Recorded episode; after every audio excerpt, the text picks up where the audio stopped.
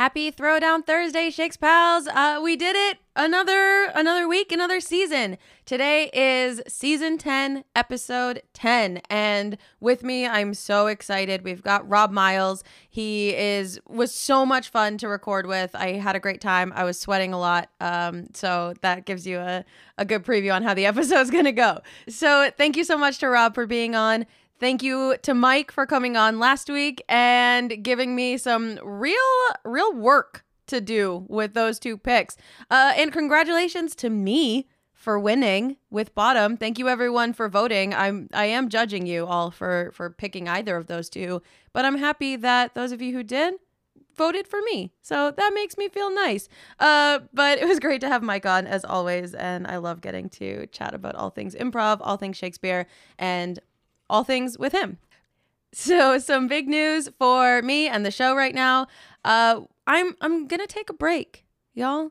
It's been two and a half years that we have released a new episode every single Thursday morning, and it's about that time. I feel like capstone of season 10, episode 10 feels like a really good time to do it. So, I'm going to take a couple months to build up my backlog again. If you or anyone you know is interested in coming on as a guest, I would love to have them. So tag them on social media or send us an email at protesttoomuchpod at gmail.com. I would love to hear from you. I would love to keep recording over the next couple months, but doing it at a pace that isn't such a rapid release schedule to stay on top of for right now. Uh, so I'm gonna still I'm gonna push some of my favorite episodes out every week just so that you can re-listen to them. And and if you are caught up on backlog of the the show that you haven't had a chance to listen back to our earlier episodes if you're new this is a great time to do that. Catch up on some of the great guests that we've had and the great arguments that we've had. So thank you all so much for two and a half years of constant support and listening i'm i'm so happy about what we've built and I can't wait to keep doing more just in in a little bit of a, a slower pace for right now. So thanks for being here. Thanks for listening. Please remember to visit our Patreon at patreon.com slash p2mpod, all of our socials at p2mpod on TikTok, Instagram, and Twitter, and enjoy the show.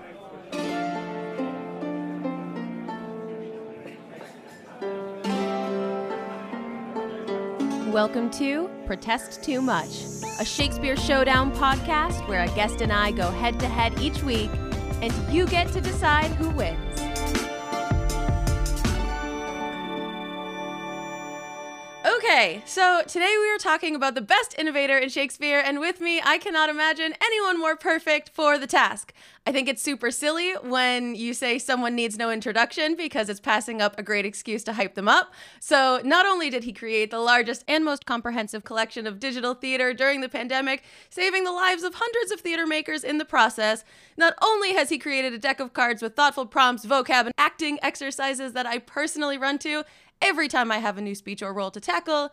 Not only does he run one of the most interesting Shakespeare podcasts in the market, breaking down single speeches and Shakespeare with superstar actors to come through discovering the secrets of the text.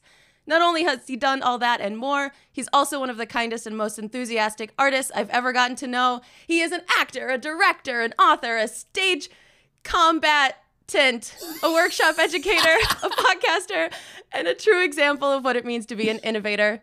It's Rob Miles. Hello. Hello. now, just to live up to that for the audience, it will be good. I remember, I think it was was it Jerry Seinfeld said about he hates it when people come on and go, and now the world's best comedian, and then the audience just goes, oh yeah, go on then.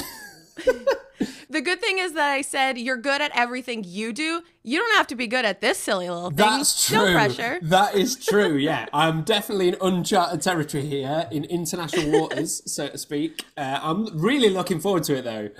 I'm so I'm so excited to have you here. Uh, I've been so excited for this episode, and why don't you tell everyone before we uh, get too far ahead of ourselves tell everyone the projects that you've got on tap right now because they're all really good and i can't possibly do them justice. Oh wow. Okay yeah sure. Um, so we're currently recording season two of owning shakespeare which i mentioned where every week we take a deep dive into a different single shakespeare speech to unlock the creative opportunities embedded in the text uh, with a different text detective every week. That's very exciting. Um, we've also got illuminated text with stratford festival which is an interactive video experience where you can look at a, a single speech from Hamlet um, through four different dimensions uh, sound, imagery, rhetoric, and rhythm are the four dimensions, and that's uh, just just launched on Stratford Festival's Stratfest at Home online streaming platform as part of their new Classroom Connect venture. So it's kind of targeted towards uh, schools and higher education institutions, but it's open to everyone who has an interest and an enthusiasm for the craft of doing Shakespeare, really, which obviously is my kind of monomania. It's my white whale uh, obsession. Um, so that's cool. Uh, we've just announced that we've got a, a digital theatre R and D coming with Theatre Royal Bath here in the UK, uh, where essentially we're going to try and replicate the conditions of TSMGO live on stage, with some of the cast being in person and some of the cast being projected across two different venues simultaneously so that they're half of half of the show is happening in one place half the show is happening in the other and through the projection you get to see both halves but in two different places at once um, which is That's rad as heck. it's, it's mental is what it is we are uh, we are kind of melting our brains figuring out the creative technologies that are needed to actually achieve that um, but it's a really exciting uh, project and we don't know what's going to happen so it's, it's just going to Yeah. be exciting to see other than that, I've got a couple of R and D bids in uh, for essentially immersive site-specific productions of Shakespeare, uh, which I'm not going to say too much about until we're successful. But if you've got millions of dollars, he's willing to tell you anything. Precisely that. yes, yes. Um, if, what what's that line from Midsummer Night's Dream? The thrice the thrice three muses mourning for the death of learning, late deceased in beggary. Right. So don't decease me in beggary, millionaires that listen to this podcast. Send me Right. your money, and I will do things. Uh, what, what's the King Lear line? Uh, of what what they are, I know not. But they shall be the wonders of the earth. Yeah. I thought you were going to go with nothing will come of nothing. Yeah, well, that is but, yes, yes, that is so true. Um, and although that, But also that's that's the opposite, right? Because you've done so much without that kind of mega funding and that's really what being a true innovator is all about, isn't it? that's right. Yeah, nice, so buttery smooth segue. I love it. I love it. Um, yes, you're absolutely right. I mean, part of it is being creative within the constraints that you have, and obviously Shakespeare imposed constraints on himself using iambic pentameter, and that constraint then un- unlocked his creativity. So having constraints is not a bad thing. Having a hundred million dollars is not a bad thing either. So if people wanted to send you a hundred million dollars, where could they find you and all of your projects Venmo. online? yeah, yeah, yeah. Uh, no, if you would like to send me $100 million, we have a Patreon uh, for so patreon.com forward slash the show must go online, which uh, you can uh, donate to at any time, and you'll be getting exclusive updates and exclusive content. So we've got our sonnet project on there, where we've got about I think 130 odd of the 150 something sonnets on there, done by a different performer each time. Uh, we've got um, uh, all kind of behind the scenes access and updates on the projects that we're working on and, and some of the things that I've said I can't say here I have said there. So if you if that piqued your interest then you will be able to find out more there. You can find me on Twitter at Rob Miles. You can find me on Instagram at rob.miles you can find the show must go online on Facebook and Twitter uh, at TSMG Online Live I think it is on Twitter um, and so, yeah, find find us on the socials by all means. My website is robmiles.co.uk and there's a contact form there. So if you want to hire me for anything, if you want me to do anything for you, that's where to go. And those will all be linked in the show notes. So nice, easy click for you millionaires out there. Okay. Anyone who's not a millionaire, si- sign off now. Stop listening. It's not for you. yeah, just turn it off. This isn't for you. You don't get the rest of this. Um, so let's let's talk a little bit about this show is going to go a little different than the normal back and forth. So I'm going to throw it to you to give us a little a little different intro. Absolutely, yeah, yeah, yeah. Very happy to. So, um, obviously, I, I have always believed that all Shakespeare is argument, and so I was delighted to find out that this podcast exists because it's arguing about Shakespeare, which is argument, and I love the like nested sequence of that.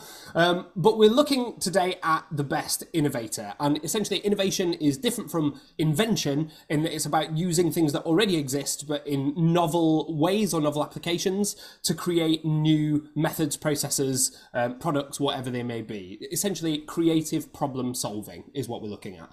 And as part of the innovation process, because there are, there are many other processes are available, but the one that I use and know. Uh, you have different phases of divergent uh, thinking and then convergent thinking, or the idea diamond, where you come up with lots of ideas first and then you gradually whittle them down to the best ones. Um, I'm famously indecisive when it comes to topics like this, and so it's also an easy get out from me of having to do the shortlist. so we're just going to find the shortlist together. Uh, and I've created a, a, tournament bracket. Essentially, we have yes. what are the quarterfinals. So we've got eight contenders for the for the crown of best innovator in Shakespeare. Uh, the rules are only what they do in the plays is admissible. Oh no! oh no! That's always that's that's sometimes the only way I can win an argument is I'm like, yeah, but think about what they would have been like before or after. Use your imagination. All right. Well, again, rules are made to be broken, so don't don't be afraid no, I'll to stick there. to it. I've dis- in the play. Some people got disqualified. Um, Iago has been disqualified because it's weird. Why? Uh, yeah, cheat, cheating bastard. um, and the magical characters have been eliminated because okay. innovation is a very human thing. And as we talked about creativity and constraint earlier, um, the magical characters don't have constraints, so, so, it's yeah. much easier for them to go. Boop.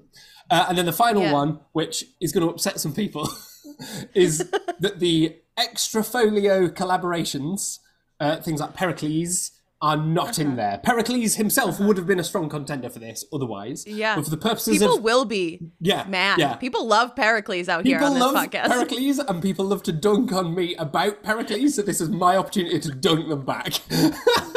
but do check out TSMGO's production of Pericles, directed by Marianne Grace. It is fabulous um, and has an excellent Pericles who's currently on the West End in Harry Potter and the Cursed Child.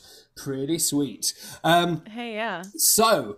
Uh, some people that didn't make the cut that were knocked out in the previous rounds include Brutus, because he failed to consider the unintended consequences. Okay. of, okay. Of his yeah. unusual way of problem solving. Uh, Helena in Midsummer Night's Dream, who just does the same thing again, expecting a different result. Uh, yeah, what's that? Um, is that the definition of being? being I think I think it's the definition of an idiocy. is it being an idiot is uh, doing sure. the same thing over and over again, expecting a different result. Uh, Ulysses from Troilus and Cressida. If the Trojan horse was in there again, he might be right up there. But as it is, he just bitches about people behind their backs for like oh God, two hours. It just goes on forever.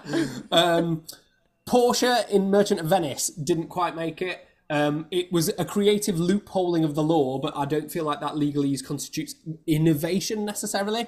Um, even though yep. you could argue she solved the problem, I think um, the Jewish community would disagree profoundly with how yeah. she chose to solve that problem. Yeah, um, agreed. And then um, the the person that's probably oh Mercutio, extremely creative but contributes nothing and makes everything mm-hmm. worse. Um, mm-hmm. And then Camillo uh, his answers are very straightforward. Um, you know, we'll just run away. We'll just run away again. again, kind of always has the same answer to the problem. Uh, and then, a bit like Iago, disqualified was Borachio from Much Ado, because he works on the assumption that humanity will live up to its worst instincts. He's kind of a Steve Bannon in your world, a kind of Dominic Cummings on this side of the pond uh, kind of figure. And I was like, I just don't want, I don't want him in my competition, please. Um, We've also got the Razzie Award for Worst Innovator, which goes to Timon of Athens, who's when he's oh rich, God. he goes, "I'm going to give all my money away." when he's poor, yeah. he goes, "I'm going to give all my money away." Um, yep. You can't just throw money at the problem. I'm just going to run away about it. Yeah. As Elon Musk has showed us, throwing money at the problem does not make you innovative. I hadn't really kind of considered that parallel mm. and how fast like his wealth has tanked. Right. Uh, comparably to Timon, and that's really fun. It's a bit wild, isn't it? Yeah, for sure. Yeah. Uh, and then Hamlet, uh, because you also have to get on with it. mm-hmm. There's a there's a principle in innovation which is ready, fire, aim, which is where you start moving and then you course correct as you're going through iterations of what you're thinking about doing. He he doesn't get past the first prototype stage, so he's in the bin. Right. So here we go. These are the actual uh, sides of the brackets now. So these are the quarter finalists. Okay. First, we have out of the frying pan into the fryers. It's Friar Lawrence versus Friar Francis. Who you got? Oh no. um, Oh gosh. Okay. Oh, I guess they.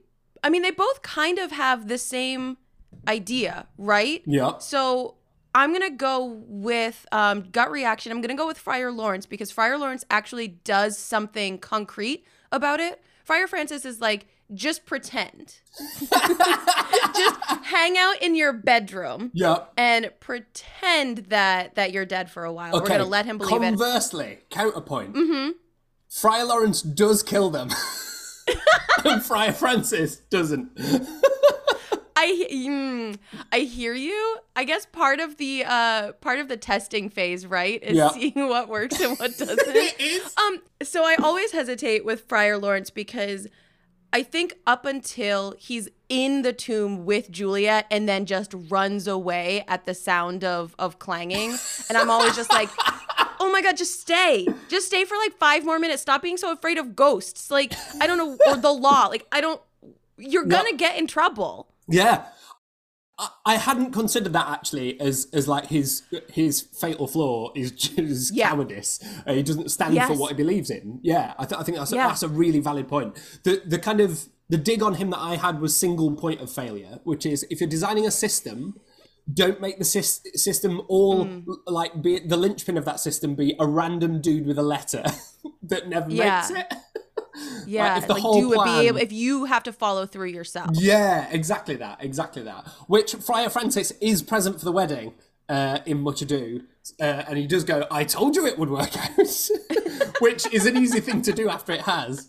After it works. And Yeah. in Friar Lawrence's defence, um, what he wanted, so his objective was to turn these households rancour to pure love, which I think gets overlooked a lot of the time. He wants to end the feud. The feud ends. It's a technical success. The cost of that success is higher. Yeah. So Okay, so I have a question for Yeah. you. Because where does trust enter into? Where does trust in a team enter into innovation? Because that I it's think is huge. It's huge, definitely. Yeah. so you have to be trusted. yeah. Yeah. So really like Friar Lawrence does utilize that trust. He trusts Mm-hmm. Friar Ding Dong to like get the letter to I don't remember That his is name. his Uh, name. That is his name in the folio. Yeah. Yeah. uh, The actor that the played him was Cordo. Francis Ding Dong. So he just yeah. Sometimes he uses the actor's name instead of the, the character. Yeah. so he does have that trust that everything is going like that the people in the team that he's with are going to follow through on their end of the bargain. That's true. So- that's true. Yeah. I mean, so, you could say, because my, my criticism of Friar Francis was that he's not involved in resolving the issue himself. He, he's kind of a Yeah. consultant that airdrops in and goes, here's what you should do. Good luck. Um, and, and he doesn't actually, you know, the, the, the whole situation gets resolved by accident, by chance, by Dogberry. Yeah, Um, so how much credit does he get, really? you'll know this better than me. Um, Much Ado comes after Romeo and Juliet, right? That's a good question. Okay. Right. Wikipedia knows. Let's have a look. What what does the what does Wikipedia say? Romeo and Juliet, fifteen ninety five. Much Ado About Nothing, fifteen ninety eight. So Romeo Okay. and Juliet comes before Much Ado. Then I'm going to give this, I'm going to swing away from my initial thought. I'm going to give this to Friar Francis because he takes, if we're imagining this is all the same world in Italy, right? Yeah. He takes the thing that Friar Lawrence did, it's an established thing. He innovates on it, Yes. he does it better, and he's successful. That's it. So Friar Lawrence was the prototype. Friar Francis Yep. iterated that prototype. His is the iPhone 10 instead of the iPhone 9. yeah. and he, he takes it. Friar Francis takes it. I'll, I'll take that. I think that's a good one. I also like the idea of standing on the shoulders of giants. That's a big thing in mm-hmm. innovation. There's, there's this idea of first movers versus improvers, right? So first movers are people that do something that's never been seen before, and then improvers mm-hmm. are people that just take that and tweak it a little bit. And the famous example of that is like Warby Parker. Other people were doing selling specs online, but they weren't doing it as well, and then they got like crazy amounts of success out of it. And the failure rates for first movers and improvers are dramatically different. I think 50% of first movers fail and only 20% of improvers do.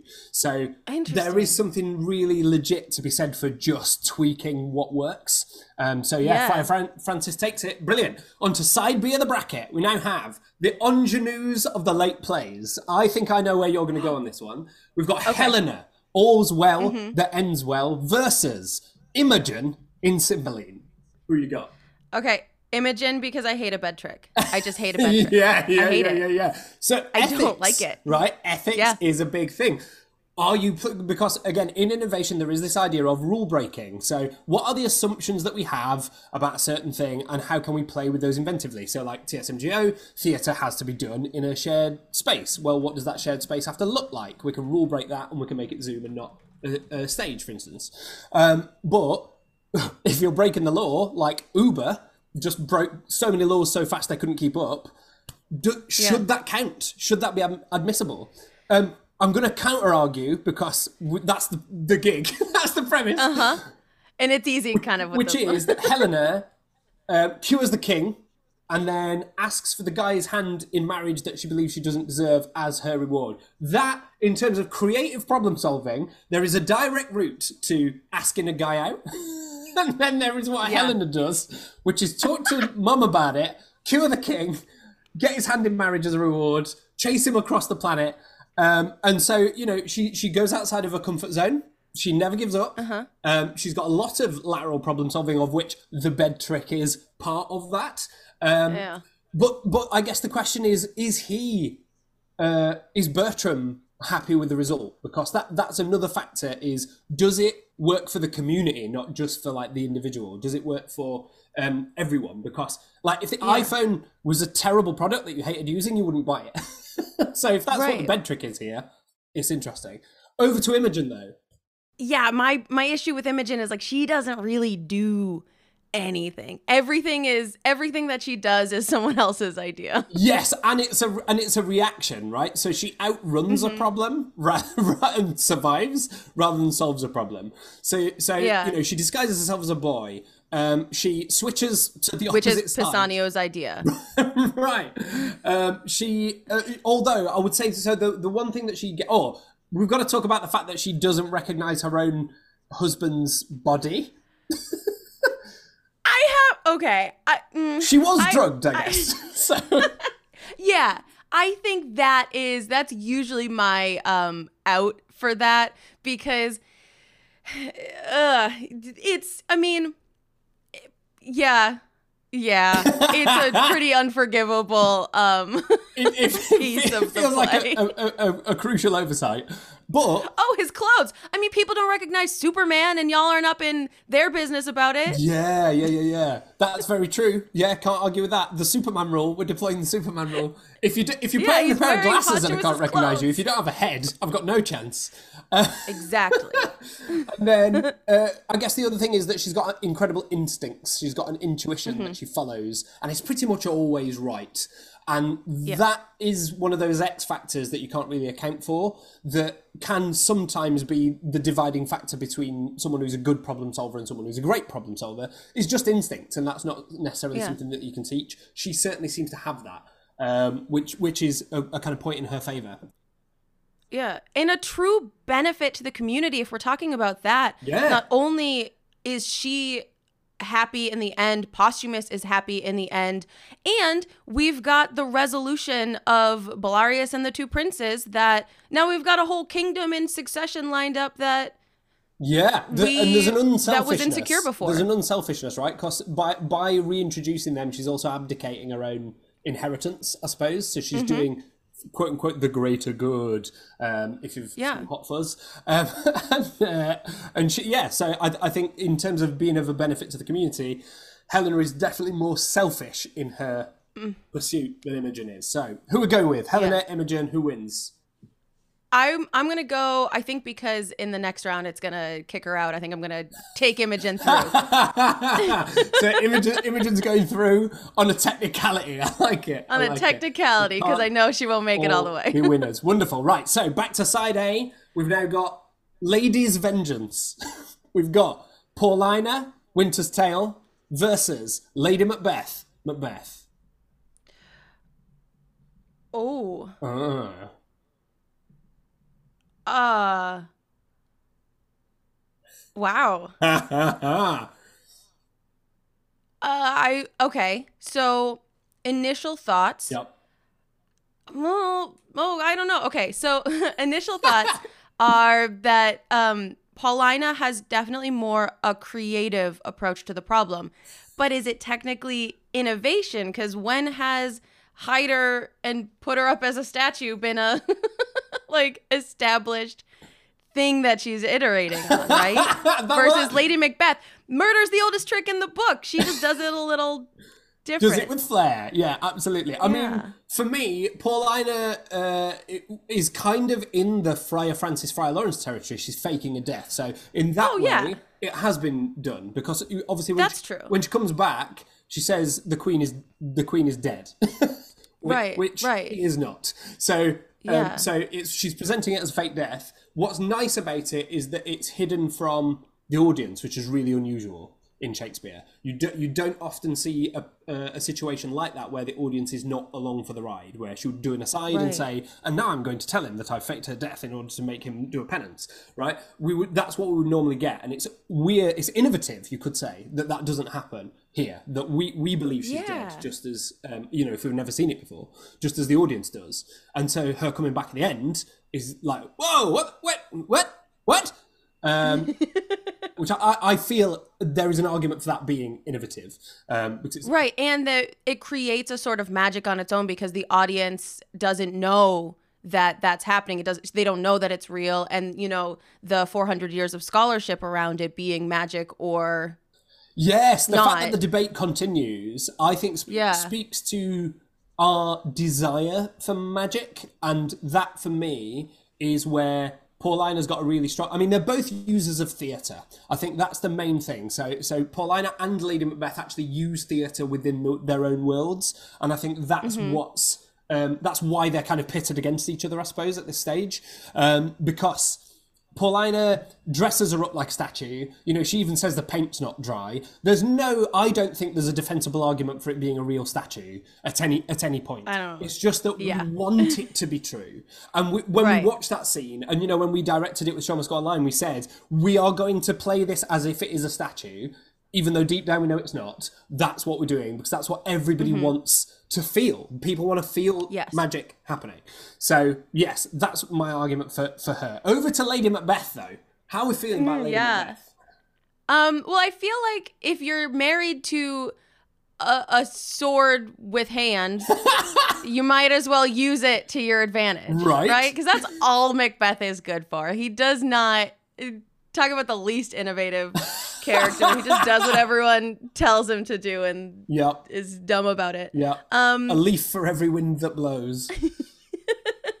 she is able to use what she has and she is able to leverage her lack of position in the world to create a better place for herself and i think that that is something that has been done she just does it better until it's not Yeah. until she starts getting left out of the conversation is when that whole play tanks Yeah. so yeah, hundred percent. And I think what one thing that dramaturgically people overlook a lot with Macbeth is that Duncan says that his son is going to inherit after him, and so he gets rid of the convention in Scotland at the time, which was a king's moot, mm-hmm. where a king will be elected by the chieftains of the various tribes.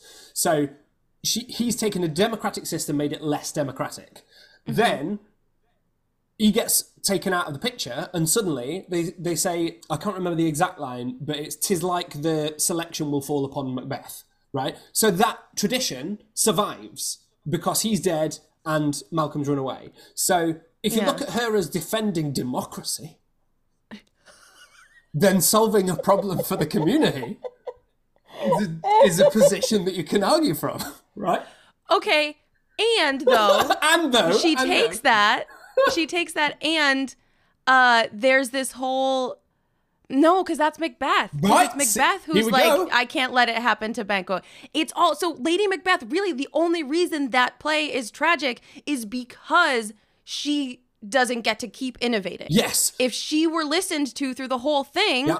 And Hmm. he doesn't include her in the plan to off Banquo. right The, that's right the split. And Yeah. if she had been included in that, I'm sure she would have advised slash um, organized things such that that didn't happen. Right. And if you look at the banquet scene, when when the ghost is there and Macbeth's having a meltdown, she still has plausible de- deniability to everyone else in that room. There's nothing in there that implicates her as being a part of it. He just talks about Right. the fact that he's murdered Banquo. So imagine you're the other lords of Scotland, and you're like, uh, and you're listening to her saying, you know, oh, you brought shame on our house and all the rest of it.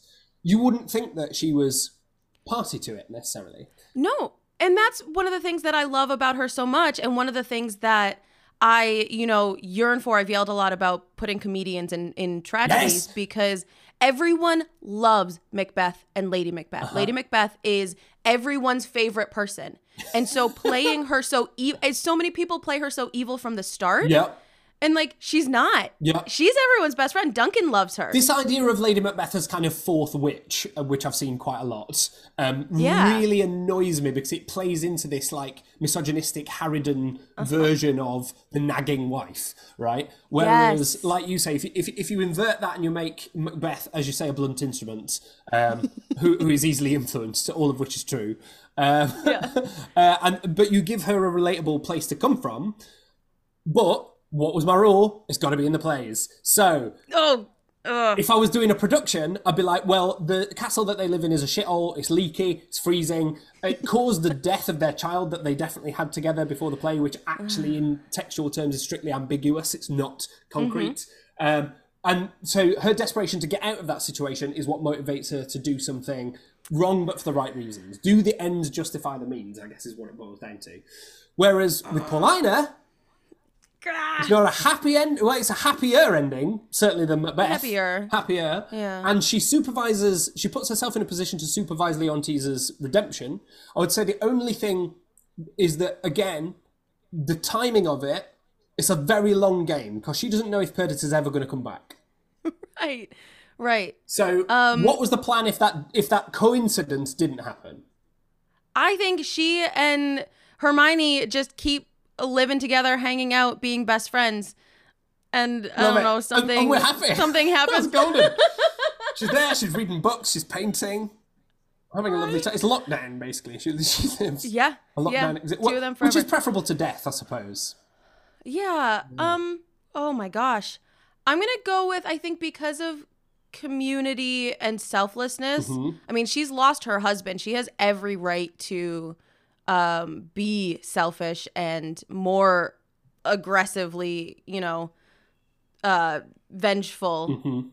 I'm gonna go with Paulina, I think. Mm-hmm. Nice, nice. I mean, I mean, I think it's really tough because, like you say, one. we all have an instinct as well to to stand for Lady Macbeth. we all want Lady Macbeth to succeed ultimately. So it's hard to pick Paulina, but I think in this situation, I think that's probably the right call. Right, final bracket, side B, the sex comedians in the red corner. We have weighing in uh, is Lucentio from Taming of the Shrew versus Mistresses Ford and Page from Merry Wives of Windsor. Oh my gosh. Okay, I have to look at this from an objective standpoint and not just because uh Mistress Ford and Page are like my top favorite characters Oh, in Shakespeare. Oh my gosh. They're so good. Um okay, here's here is uh what I'm gonna say for them, and then we'll pop to Lucentio because I think that's a really good. Yeah, yeah. I think he's a really good uh, pick in that sea of a, a, a play.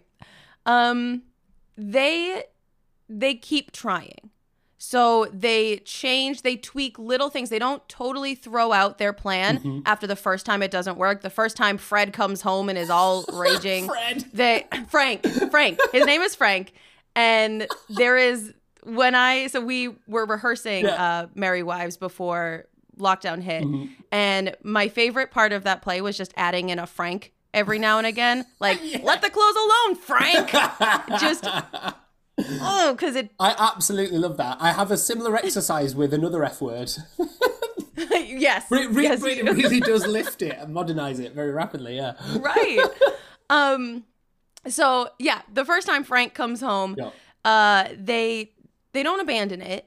They don't try something completely different, but they do change things a little bit. Okay, so the first time he got away in the laundry cart. The second time, we're not going to be able to pull that again. So we need to change it a little bit and see how we can make Yeah. this work again. Yeah. So they do they they they change and tweak Yeah. and ultimately then they they go to something new. They go to the pageant and they're able to reconcile the entire community and everyone's everyone's happy. Yeah, I feel like the the fact that they managed to solve two problems with the same solution is incredibly elegant. They managed to teach their both of their husbands, so three problems technically. Uh, you know, they get to teach both of their husbands a lesson while also teaching Falstaff a lesson. Um, Yeah. I, I, I just have in my notes novel use of technology brackets a laundry basket. Um, so the fact that part of the the kind of drubbing of him is chucking him into the river. Uh, and kind of making him get into a situation where he can be chucked into the river um, is just gold, isn't it? It's wonderful. So yeah, I, I mean, I, th- I think I think this this part of the bracket is like h- high seeds in the tournament. You Yeah. know, I think they're, they're And the other fun. thing that I'm going to say for them is that not only are they innovative and spectacular, but they have inspired innovation in Anne because Anne Page is uh, kind of a wet blanket for most of the play, but then you see at the end she's coordinated this entire use of the pageant. She's been able to take something that someone else has created and use it to her advantage to marry Fenton. That's which a perfect Innovation inspires innovation. into Lucentio because what we're talking about is synergy, or as Jack Donaghy Mm. calls it in uh, 30 Rock, vertical integration. right? Um, it's Yep. about win-win situations, and that is what Lucentio, probably more than anybody else, manages to create. It manages to create a win, Mm-hmm. a win-win-win situation. Um, what I love about him is that he obviously uses disguise, which straight away Yes. I'm always a fan of. But he uses the disguise so that he can separate himself from the patriarchal system of bartering with the father to make a personal connection with the person that Yeah. he actually wants to be with. And to try and get get a relationship going with her so that when they get together long term, they're going to be happier for that than if he'd just gone to the dad and bid the most. Um, he's giving his servant the opportunity to live the how the other half lives. so you've got the kind of undercover boss situation Yep. where he's putting Yep. somebody else on top. Give it, you know, he can put that on his CV. I successfully negotiated this big deal between these two families, right? So that's that's gonna that's gonna stand him in good stead long term. Uh, and then he recruits obviously Petruchio and uh, is it Gremio? I think is the yeah is the other guy um, into this plot where he says, okay, you're, I'm going to give you money to solve this problem, and you solving that problem will also solve this problem, and everybody's going to be happier for it at the end. So I think in terms of his intentions, not necessarily how it Yeah. plays out between Katarina and Petruchio, because obviously that can vary like night and day between what production Yeah. it is that you're watching. But at least within Lucentio's own uh, mind and the world that he's living in, he, I think he navigates that world extraordinarily well and manages to be probably the happiest person at the end of the whole process. Eh, yeah, yeah. I here's here's my issue. yeah. If he was just gonna elope with Bianca at the end of it anyway, why did he need to drag Kate into Petruchio's nonsense? Because he knows Petruchio and he knows he's a bag of Dicks. Yeah. you know, yeah, like just he knows that he's only in it for the money and maybe he doesn't know the extent of how horrible he is, Yeah. but like But did if Lu- he's just gonna run away anyway. Did Lu- is Lucentio responsible for Petruchio's tactics? And B, did Baptista not bring Katerina into it? Because he was the one Hmm. that said, I will not marry off the younger one until I have a match for the elder. Great He's point. been dealt okay, a shit yes. hand. It's the not ideal conditions that he's working in. Yeah, and I guess like everyone, a lot of people in this time are in marriage for the money. Yeah. So, hey, here's my friend who yeah, he's kind of a dick, but like uh every I'm sure he's not that bad. Like I don't know. It just where is the where is where does his responsibility for setting what happens to Katerina? with Kate? Yeah, yeah, yeah, yeah, yeah. Yeah, it's an, and that's it's a really thing. Yeah. yeah. Yeah. And that's a really I think interesting conversation probably to not have now. You, you, could, you could have a whole deep dive on it for sure, and I'm sure that Uh, Yeah. scholarship will be available. I'm, I'm certain, but uh, but I think it's interesting because it, it kind of goes to my Hamlet thing or to my uh, Mm-hmm. Brutus thing of unintended consequences. You know, Yeah. whose synergy? I guess that that's the deciding factor is whose synergy is the best for everyone. And on Right. that basis, I think your introduction of Anne Page as the X Factor, Mm. I think means that Ford and Page carry it. I've got to be honest. Yeah. Yeah. Yeah. I, and I love them so much. Me too. So I Me that too. makes me happy. it's, it's a delight. Yeah, it's a delight. And we want to be happy. We're allowed, we're allowed to pick things that make us happy. That's fine. So, semi-finals. Here we go. oh gosh. It should accelerate, obviously, because we've already made the main arguments for each. But Mm-hmm. we've got Friar Francis versus Paulina. Paulina. Easy, right? Because it's a continuation of the same evolution of the fate death. It's the Exactly. iPhone 12 versus the iPhone 10. And she does it so much more beautifully and dramatically and like you said and he's theatrically, involved so. intimately throughout. Yeah, absolutely. No Mm-hmm. question. So, Imogen versus Ford and Page. I'm gonna have to go with Ford, Ford and Page. Page. You know, I love. I love my girl, Yeah. but they actively carry this play. absolutely, absolutely. And I feel like if it, it with some of these, it's like, do we put circumstances on them? Like, you know, like in a reality TV show, you would go, and this is the challenge that you have to like. uh, uh, you could you could end up with different results that way, but just pound for pound, I think that's where the natural Yeah. advantage lies. So our final is Paulina versus Mistress Ford and Mistress Page. Oh my gosh. I am so I'm really interested because we are gonna put all of these mini brackets up on Twitter and y'all will get to to vote. So we might have a different final that we end up with. hundred percent. Uh, Yeah, yeah, But this is really difficult. It's a really tough one. It's a really And tough I- one.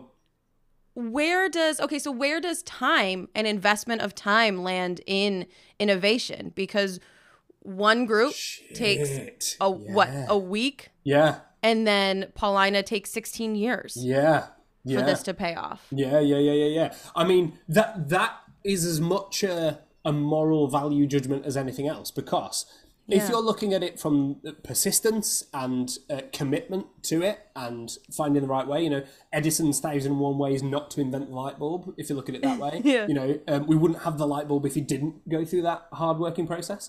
Um, but equally, innovation, as we've described it here, is kind of in a capitalist model, right? Where speed is the main advantage. So, depending on which side you want to come down on, I think that's definitely a factor. Um, I also wonder about what what the other factors, I suppose, are. I mean, Paulina's version of things. If, if I mean, I guess how much do you how much do you put Antigonus under Paulina's column, like getting the baby away but keeping it safe, um, and then actually therefore facilitating the possibility of a reunion in the first place.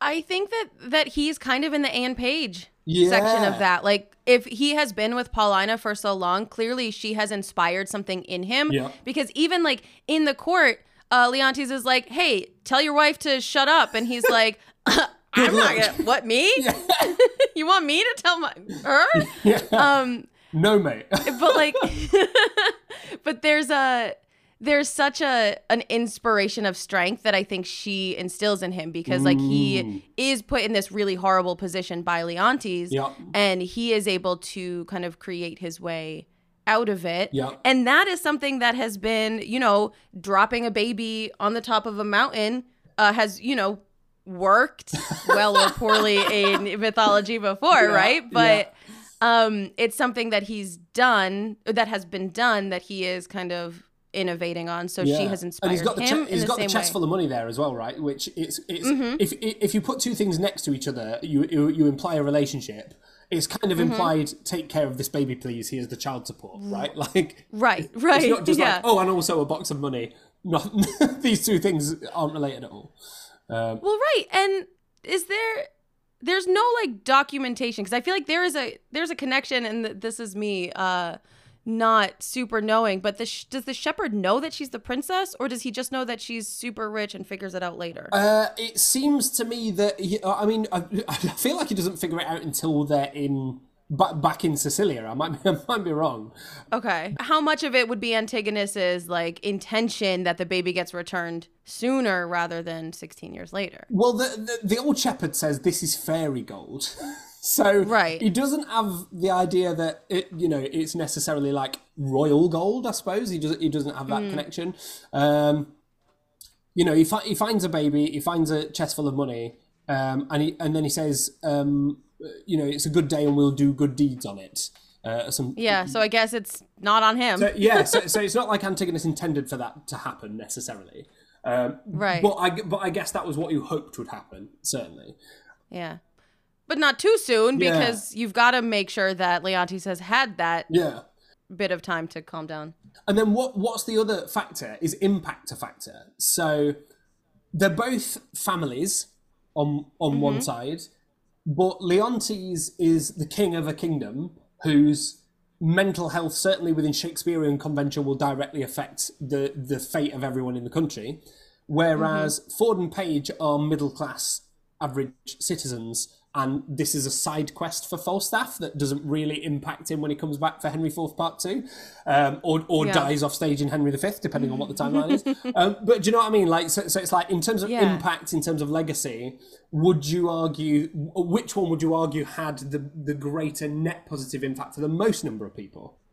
I mean, I would say definitely uh, Paulina Yeah. because because she's kind of inspired Antigonus to set this in motion and has been patient and committed. We've got Sicilia and Bohemia, Be- Sicilia and Bohemia united with Perdita and Florizel's marriage. So we've got inadvertently two kingdoms like inextricably linked now. Mm. They were friends before, but now it's like this is the future of both of their kingdoms. Yep. So I w- I'd be interested to know because obviously we've eliminated people on the grounds of their unintended consequences. So does that mean that we therefore have to credit people with their unintended consequences as well? Ooh, You know, sure. Because if it's going to Yeah. cut one way, does it have to cut the other? I think is an interesting uh, premise question for the audience that has to make up their minds on the actual winner of this.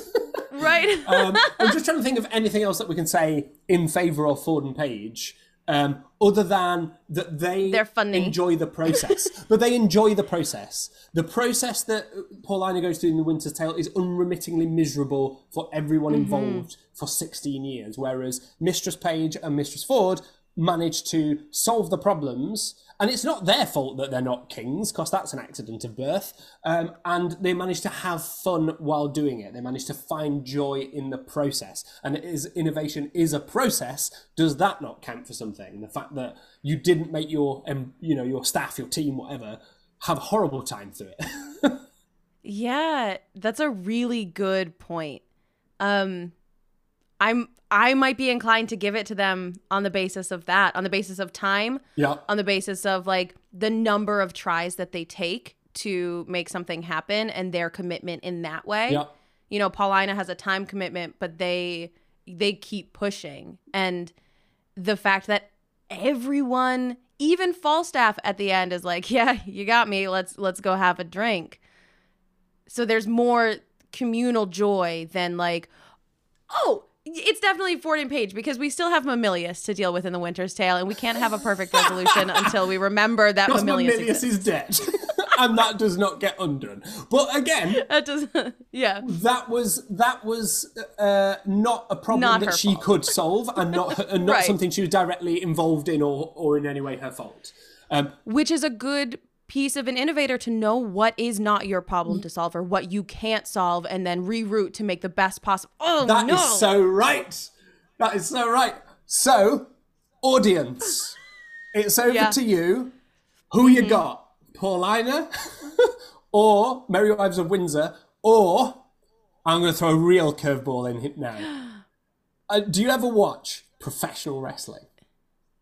yes, So in I was obsessed. wrestling, there is a, a, a concept called Money in the Bank, which is a briefcase that someone can cash in at any time to come and fight the winner of the title match for the title. So, audience, who are you giving the Money in the Bank contract to to try and beat either Paulina or Mistress Ford and Page for the title of Best Innovator? If you think that there was someone left out of that bracket that absolutely should have been in there, tell us the Money in the Bank briefcase holder. At P2M Pod on Twitter.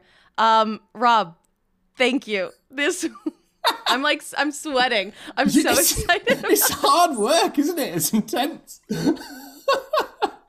Yeah, this was really, really fun though. Thank you for being here. I've had the best time, mate. It's such a joy to be on this. This is such a great podcast, such a great format. And you're an amazing host. You've made me feel very comfortable. I've had a lovely time. So thanks so much. Make sure to find and follow all of Rob's work in our show notes because they are there. Click them, give him your 100 million, give him your briefcase full of money, and then.